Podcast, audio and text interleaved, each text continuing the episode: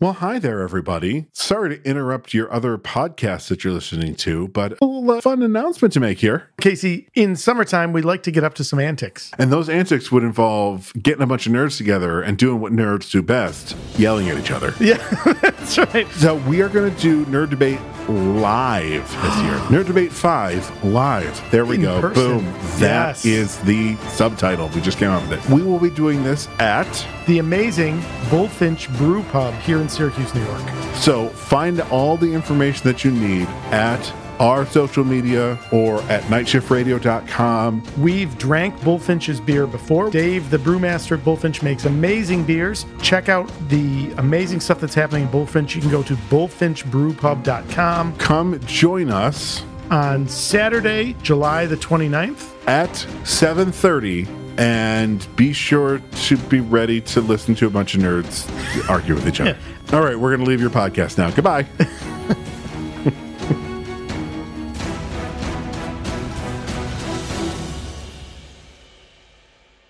You're listening to the Never Heard of It podcast. a Night Shift Radio original. Every week we bring you the good, The bad the weird. and lesser known streaming movies. Hit subscribe for new episodes every Thursday and Sunday. Do you remember the movie City Slickers? Yes, yeah. So- and City Slickers 2 Fool's Gold or something like that. Yeah. Every time I hear the word rolling or hear someone you know, like singing the rolling, rolling, rolling song, the Sure. roll on, uh, all I can think of is the scene from that movie where it's like rolling, rolling, rollin'.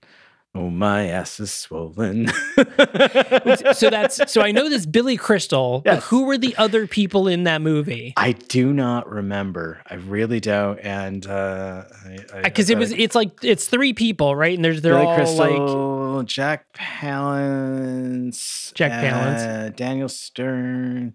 Daniel Stern is the other one. So it's Billy Crystal, Daniel Stern. I don't think it's Jack Palance. I think it's another third person. I think Jack Palance is like the the guy. I don't know any of these names other than uh, Billy Crystal. Uh, David Paymer's in it. Um, Jeffrey Tambor's in it. Um, I don't. I don't recognize most of these names. I just. I definitely watched it in the theater as a as a kid. I Yep. definitely got in trouble for singing that song as a kid. Yeah. sure, Which sure. also makes me think of uh, this is how my brain works, by the way. I started thinking about City Slickers and then immediately jumped to how the other night at the arcade, uh, Captain Ron was on.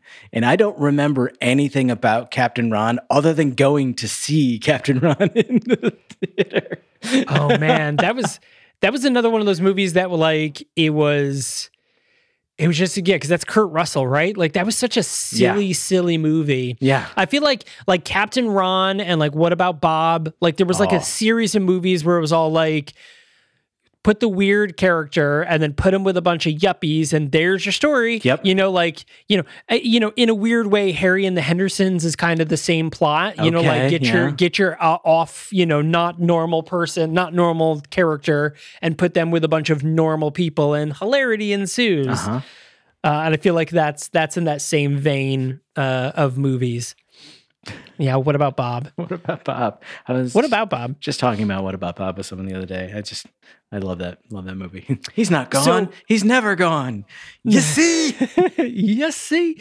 Uh, and and so uh, for for those of you who may not be familiar, what about Bob stars Bill Murray, who recently was in. Ant Man and the Wasp, Quantumania. it's true. So here is your warning. Uh, we will be talking spoilers about Ant Man and the uh, Wasp, Quantumania for the rest of this uh, episode. Not the rest of the episode, but for the next part of this episode. So if you haven't watched that movie yet and you want to remain spoiler free, now's your time to bail. Go to the theater and watch the movie, and then come back and uh, listen to this episode. Yeah, we said we were going to talk about it last week, but I hadn't seen it yet. I actually just finally got around to seeing it a couple nights ago, so I'm excited that we finally can. that we could finally talk about it. So, you know, we we had talked about uh in or we talk about in our upcoming episode, uh, which by the way is our fifth anniversary episode. Five big years of this shit, y'all. Yeah, it's crazy. So we're talking about a movie called Assignment Terror, uh, which came out in 1970, but it's also known as Dracula vs. Frankenstein. Uh, so that is that is the other name of this movie, uh, which uh, you can watch over on Tubi TV for free. You don't even have to sign up. You just go to Tubi TV and type in Assignment Terror, and you can go watch that movie. So if you're the type of person that watches movies before we review them, that's where you can do it, yo. Uh, and if you're not, if you're like, no, I'm going to wait for you guys to trash the movie first, you're going to wait till wait till Sunday. you know, hit that hit that subscribe button, and then you'll you'll get notified. Yes. So, uh, so yeah, um, I, I forgot how I got to that. We were talking um, about but Bill so Bill Murray. So Bill Murray was in Ant Man and the Wasp: Quantumania. So now we're getting into our spoilers. But during the episode this coming Sunday, we talk about how comic books were silly, Mm-hmm. and some of the growing criticism, however valid. I get it. I I I understand why people are criticizing the MCU now uh, the way that they are. I mean, it's this is a small subsection of people where it's too jokey. It's getting too silly. It's always like set up punchline joke. I get it. Um, that that's it feels too much like that. I'm I totally understand where you're coming from. Whether I agree that it's a bad thing falls into a different category because I think so far they've d- Wakanda Forever is a really great oh, example of they balanced uh, sincerity and seriousness with a couple of good jokes. And Baku has a couple of really good jokes in that movie. You know, uh, Riri has a couple of good jokes. You know, like all, all the scenes with with Riri, Okoye, and um, and Princess Shuri. Like when the three of them together in in her like uh, room, super funny. But that movie brought me to tears. Yes, because there's like a little more of an emotional thing tied to it. But like. That was a very serious. There were serious parts of that movie, and I It- get it. Also it's just a very very good film and it so if you you can look at the MCU in in two ways. You can look at it as uh, a series of one-off films that have a connection that are telling a larger story, but are essentially they're the individual characters of the comic universe, uh, and so we're gonna get different types of stories from those. And if we didn't, it, that would be bad. It- that would get boring really fast. Uh, if you look at it as one giant story arc, um, I think at this point we can agree that the MCU is a tragedy, and every good tragedy has some pretty strong comic relief in order to break that up and make you not just be like so bleak and miserable the entire time. Uh, you know, some of the the the best moments in Shakespeare come from the comic relief in his tragedies. Like we were talking not that long ago about Romeo and Juliet and how I still crack up at the "you'll find me a grave man" joke. Um, and like that's in the middle of a tragic moment of a tragic story but it's funny. And like to say oh you know shakespeare made too many jokes in his tragedies like nobody would say that. Well no serious like student of, of literature or, like film critique would say that. Um, but for some reason because it's comic books like we're, we're taking ourselves much more seriously So here's here's where I fall in this category, and I think Ant Man and the Wasp: Quantumania um, kind of made me realize this. Is that you know the the argument is is that it's too jokey. Um, you know, a lot of people feel this way. I disagree, but I agree in a different way. So I disagree that it's that it's become too jokey. I think it always has been joke. Oh, yeah. uh, has been jokey. I think the quality of jokes has gone down. And Ant Man and the Wasp: Quantumania um, is a really great example uh, to me, is because a lot of the jokes to me, this is my personal opinion, how dare you were cheesy. Yeah. They weren't like good, clever setups. You know, I, I look back at, you know, I just rewatched um, uh, Iron Man 3 because uh, that was a movie that I I uh, watched a lot. I enjoy a lot of parts of Iron Man 3. It's really just like the beginning of the movie and the end of the movie.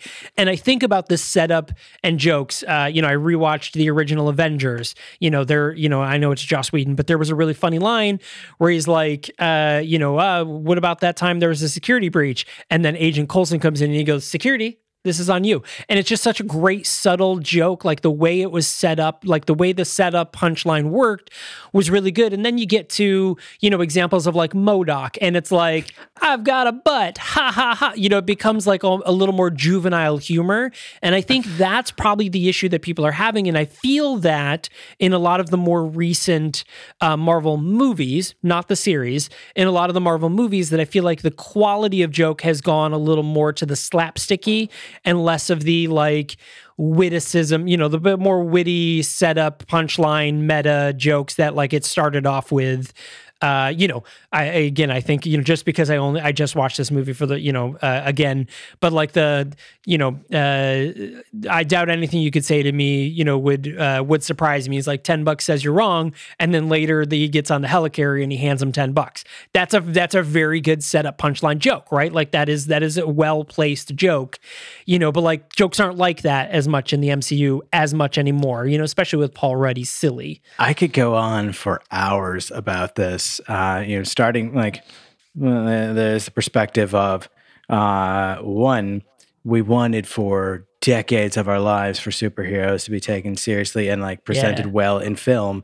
And in order to do that, Marvel put together some very, very strong cinematic, serious storylines that were all part of this epic tragedy story that brought us to essentially both a conclusion and a new beginning.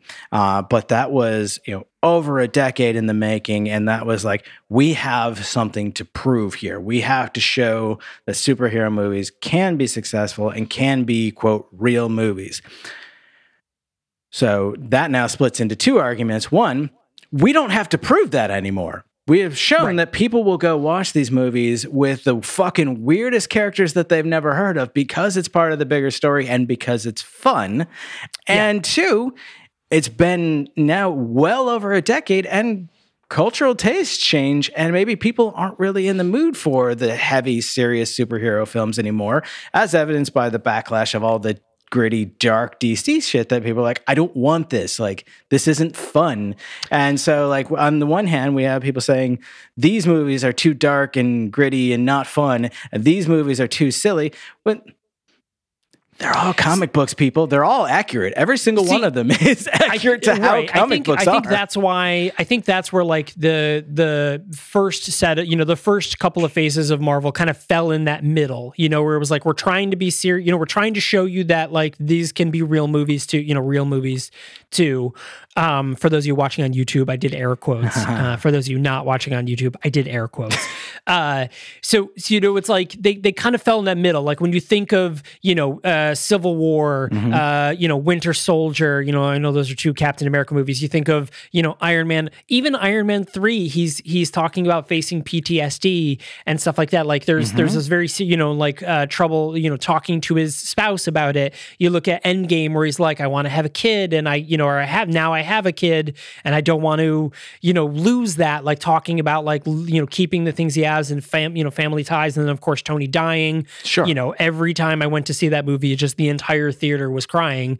you know at that part. It was good. It's serious moments and I know we're building to that um you know but I think eh, a lot of the movies have fallen into that. But if you look at the early movies iron man is a silly movie. Like it was fun the Mm-hmm. whole movie. It has a couple of it's like oh this is so cool moments but it's not a tearjerker movie right? Like No. that's not what iron man that's not what iron man did. The first captain america kind of a little bit silly you know red skull's a little silly. He's very like you know showcasey cartoony villain the way he looks and the way he acts you know we look at i mean the, the hulk movies i guess don't count because they're not like they weren't in the same plan of these i guess if we're if we're talking about the mcu world they count in canon, but they don't count because they're not under like Feige's rule, right? They're not under the the rebirth of of Marvel in the way that they portrayed movies, uh, portrayed the films.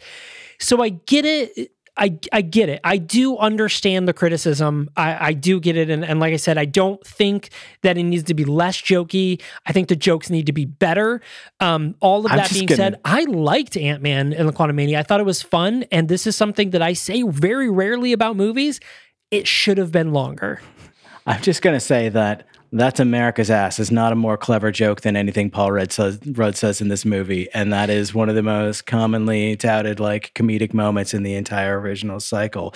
What I think really stands out about this film specifically, though, um, I've heard people, and sorry, Casey, I'm, I'm referring to you specifically in this case, talk about like, oh, yeah, we were sold like high stakes on this. First of all, by who? You're listening to to bad people because they don't know what they're talking about. Uh, but also, like, I don't pick, think of a movie like this as being high stakes. I think of like a big comic book event, a Blackest Night, a Civil War, a like Infinity Saga, uh, you know, one of those massive multi-title events that spans all of the big like you know top tier titles that everybody reads, but also in order to boost sales dips into the weird side characters that like only like a few like fringe uh you know really like super fans that have been following for for decades or just happen to stumble across because it's weird would normally pick up. But like somehow the story affects them too. And so you pick up an issue or two of that title. You're never going to subscribe. You're never going to continue following it. You don't know what's happening. It's weird. It's a little disjointed but it's fun. It somehow ties into the bigger story and then you move on. That's how i picture a story like quantumania. Like yes it's part of the whole big thing but also it's ant-man I, you know, yeah. So I think uh, I, I under, I, I totally understand where Casey's coming from. Um, I don't, I don't necessarily think, you know, this is. I, I mean, yes, it kind of was uh, said like this is the kickoff of the Kang dynasty. Like this is this is what Which everybody was saying about it. it's true I don't think so. I actually disagree with that statement at all. I think this was a prequel to the kickoff to the Kang dynasty because yeah, we get another introduction of Kang, but this felt like a to me it kind of felt like a rehash of that one episode of Loki where we see Kang for the first time or he who remains but the other Kang. I was like, cool, like we're telling you who Kang is. The post-credit scene felt like the very first time we ever saw Thanos. Yeah. Right? Like he wasn't the main like Thanos wasn't the driving force of that movie. It's just all of a sudden you see Thanos' face and you're like, "Oh shit, next film is going to be a big deal." That's how I felt about this film because like yeah, Kang is in it and we see him do cool shit throughout the movie, but I didn't feel like the, oh man, now everything's unleashed. I was just like, cool.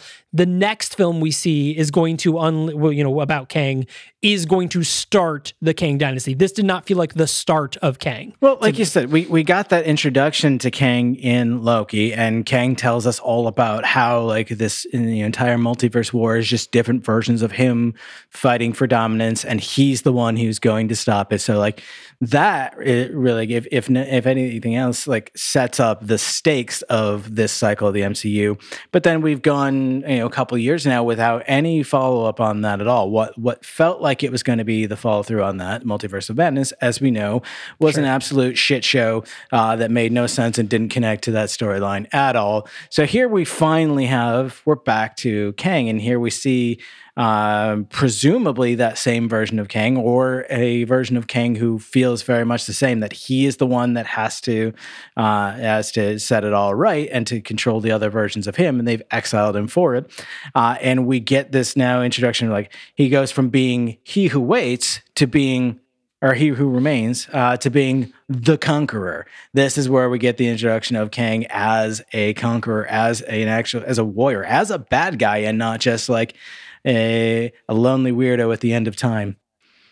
Yeah, you know, uh, so they did come out and say that this Kang in uh, Quantumania is not He Who Remains. They are Okay. two; those are two separate Kangs. Okay. Well, I mean, Um, it makes sense the way they both describe themselves. It makes sense that they could be the same or they could be two different versions with the same purpose in mind, the same intent. Yeah, so he who remains even says uh, in that like I'm not the only one to do it, right? Mm-hmm, he's like, you know, he said like I I did it, um, but like you kill me, other people are going to come and do it even worse, right? And I think that's where you know Sure. he dies, and then you know Sylvie kills he who remains, and then Kang the Conqueror from uh, Ant Man and the Wasp uh, is the is the the one of the variants that happens. That makes sense. and then spoiler he dies question mark uh kind of like yes but maybe not.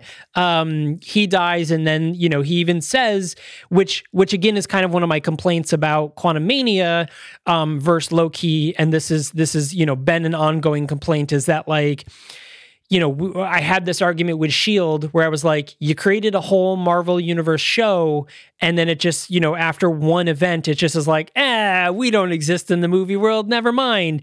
And I was like, you spent an entire episode giving Kang a monologue, talking about everything.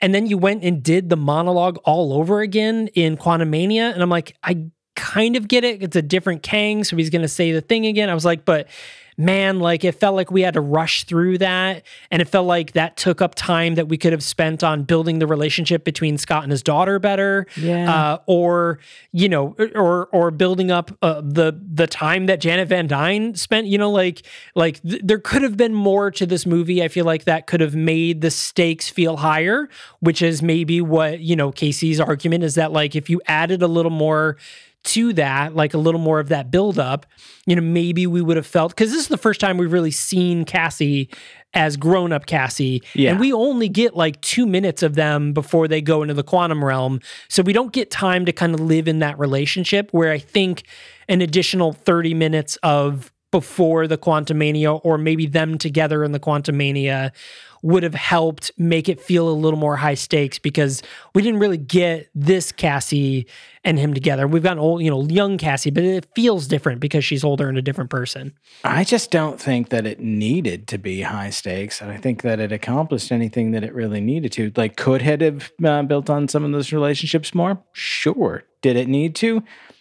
Not really. Like, it definitely could. It definitely, yeah, I, I agree, with probably should have, but it, it didn't need to. Could it have omitted the the uh, monologue from Kang? Probably, but they're banking on two things. One, in universe, the the assumption that these characters don't know who he is, so like Right. They didn't you, that can't skip over the explanation of who he is. And two, also the assumption that while you know the like the most diehard fans and a like a subsection of like the next group who are like into it but maybe aren't super hardcore uh, will have watched loki but like there's probably a large portion of people who only go and see the, the films or who only go and see some of the films. And an implicit understanding here that not everyone has heard kang's backstory and if they're introducing a big villain in the cinematic universe not just the the television universe they've got to tell people who he is. So like none of that bothered me. I fucking laughed my ass off at MODOK. Like it's like See, this it is was this is our disagreement. I hated MODOK the most. I thought he was the worst character. I don't like. Uh, he was like toilet humor for me, and I Oh, don't he's a like toilet terrible humor. character. And I didn't like like to me. I was just like, oh god, this is so like cheesy. I don't like it. You know, He's like a- that part really uh, like MODOK. I I don't jive with characters like that. He's an objectively terrible character. Uh, Yeah, I watched do a like little bit how of the, they made the, him be. I I liked the idea of like where he came from and stuff. I like that. Like they they yeah they they I, I watched a little bit of the the animated series. With It's Patton a little Oswalt, bit- yeah. Oswalt, right? Yeah. His the voicing MODOK. Yeah, it's uh, it was a little bit too weird for me to convince Ellen to watch Myth with me. I want to finish watching it on my own sometimes. Like I don't like the character, but I think it's funny. I think it's weird. I think it's stupid. I loved that it was Darren uh, Yeah, from the I- I first did like that. Yeah. and I like honestly the the best line in the whole film was Cassie being like, "It's never too late to not be a Never dick." too late to not be a dick. Yeah, I, I I also think Kathryn Newton did a really great job as Cassie. Yeah. uh, I'm excited to see more of her. Um, one other thing that bothered me about the movie, like I said, I did enjoy this movie. I had fun in this movie, especially the post credit scenes, specifically the one with Loki, really jazzed me up. I'm so excited for that. I love the Loki series. That Mm-hmm. really jazzed me up.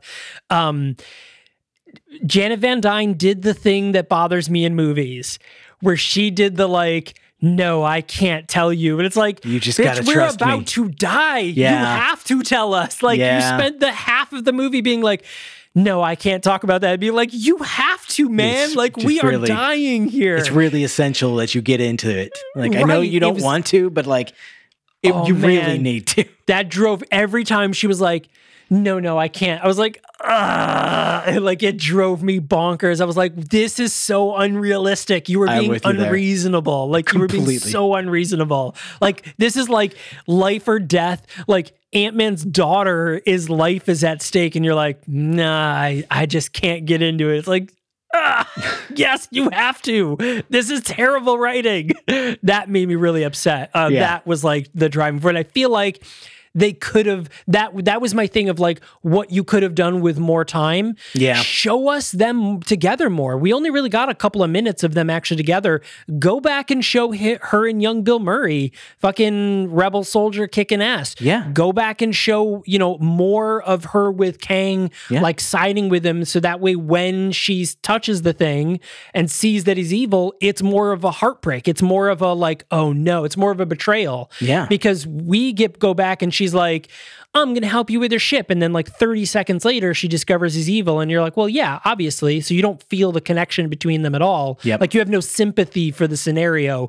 Give us more time in that. And I would have been like, oh man, you know, because you want those moments, especially with a villain like Kang, where you're like, I kind of feel for him, right? Like you kind of like have to half root him on and then be like, oh, but you're bad. But like I kind of get it, you know? Then like the, uh, the again the artificially inflated stakes of like Jenna, you like you helped him and you abandoned us. So uh, like we don't know anything about that because we just No. uh, like she stopped him from from like fixing his ship and like destroying universes. But then like Yeah, like five minutes after she met him, it's seemingly. he's like, I'm gonna conquer shit here, and she's like, okay, cool. And like Yeah. we, but then like you know, supposedly, like you said, she was a rebel fighter. We don't see any of that. And, like they think that she's betrayed them. We don't see any of that. You know, they like some of the rebel fighters end up working for Kang. We don't see any of that. Like, yeah, I, I Yeah. agree. Like that's that is where I think that it, it could have gone better. Now, interesting news has recently come out about this is that they actually went back as as early as about a month ago and reshot the ending to this movie. Really? So originally, so apparently this is all rumor. This is you know rumor ish uh, type stuff. But apparently, the way the movie was originally going to end is that um, Kang uh, traps uh, Kang gets loose and Ant Man and Wasp get trapped in the quantum mania. That is how this movie originally ended. Is they're stuck in the quantum realm, uh, and Kang gets loose and runs off and you know escapes escapes the day. So they go back and they reshoot the movie, um, and they kill Kang. They you know they have him get sucked into his his reality drive or whatever. And then uh, Ant Man and, and uh, Wasp actually make it out of the Quantum Mania. So there's a, there's a little bit of speculation of after that, but that was the redo of the of the plot. And apparently the reason is is because it didn't test well that like he, you know, they spent all this time, you know, so he could get back to his daughter. All of Endgame was the goal was to get back to his daughter and, you know, get out of this, only for him to like bail on her again and be like, well, do you really care about your daughter then? Yeah. You know, so like they didn't like the way that felt with the ending, um, but also, you know, with Kang. Um, but the other thing is, is that the question lingering is, did they come back to the MCU universe as we know it? because the theory is is that they come back to not the world that Ant-Man knew before that he goes to a he goes to one of the variant universes. So when they get sucked back they don't go back to their actual universe instead of 616 which is the general uh, exception of what the MCU as we know it is is the 616 universe that they're really in the you know 524 universe or whatever where everything's basically the same but maybe a few things are different Interesting. um, theory i don't think that that's true i think they do go back to 616 um, but i like where that thought process is going. I do kind of like the idea of them going back and then you know i mean it's unfortunate because like even if if that is the case we won't know for you know five years whether that's the thing you know Decades unless even. ant-man right unless ant-man pops into another film uh we would never know that right? Like we, we would have no way of knowing that. Um so that'd be very interesting. My next big interesting thing is uh do we see kang at all in the guardians of the galaxy volume 3 my assumption is no i think i don't think we do at all I, it's just i don't know how they would how they're going to do that as a connection um, uh, because i mean they're pretty far off you know Haven't they essentially said though that King is going to be kind of a looming presence, but won't necessarily be part of like the whole cycle? It's not going to be like where Thanos was the the connecting villain between and like everything, you know, the collecting of the Infinity Stones. But Kang is going to be kind of like the they encounter him periodically. Yeah, I you know I don't you know uh, Kevin Feige very specifically said this kicks off the that Quantumania kicks off the Kang train. Those are his exact words about you know this. Hmm. Um, so I don't know if if maybe you know because of they shuffled release dates. You know, like the Marvels was supposed to have come out before this. Yeah. So I don't know if the Marvels is going to have any reference to Kang at all because technically it was supposed to happen before Quantumania you know, same thing with Guardians Volume 3. Like, we don't know where that lives in the timeline, even though they come out in our time. Like, Guardians 3 may take place before Ant Man. We just don't know that yet. Um, so that's where it's going to be interesting of like, you know, we're going to tell these stories and then like, how do they connect? Mm-hmm. And if they don't, why don't they connect? Because that's, I think, the other thing that people are talking about with phase five is the Eternals is a really great example of like, okay, how does this connect to everything else? Okay, it doesn't. So why doesn't it connect to everything else? And that's, I think, something that people are owed an explanation to. I think, I think they are, they do ha- have to have some sort of explanation of like, yeah, this just, this just happened and it's fine. You know, obviously we learn later on in She-Hulk that you know Eternals does get referenced. Yeah. Um, you know the the the giant man in you know in the ocean. So you know we know that it's that it did happen and it exists.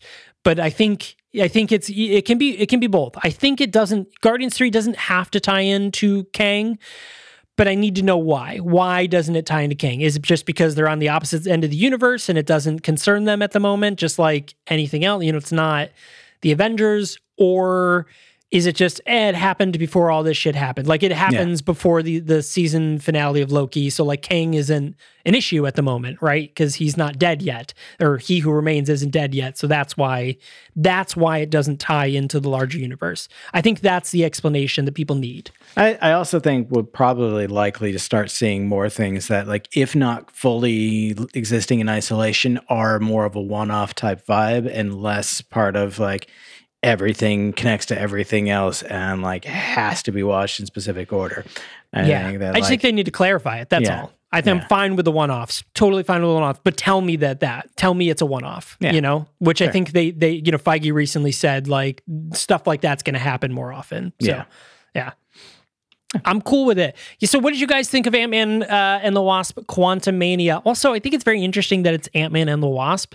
Um, that we have to say it's not just Ant Man Quantumania; it's Ant Man and the Wasp.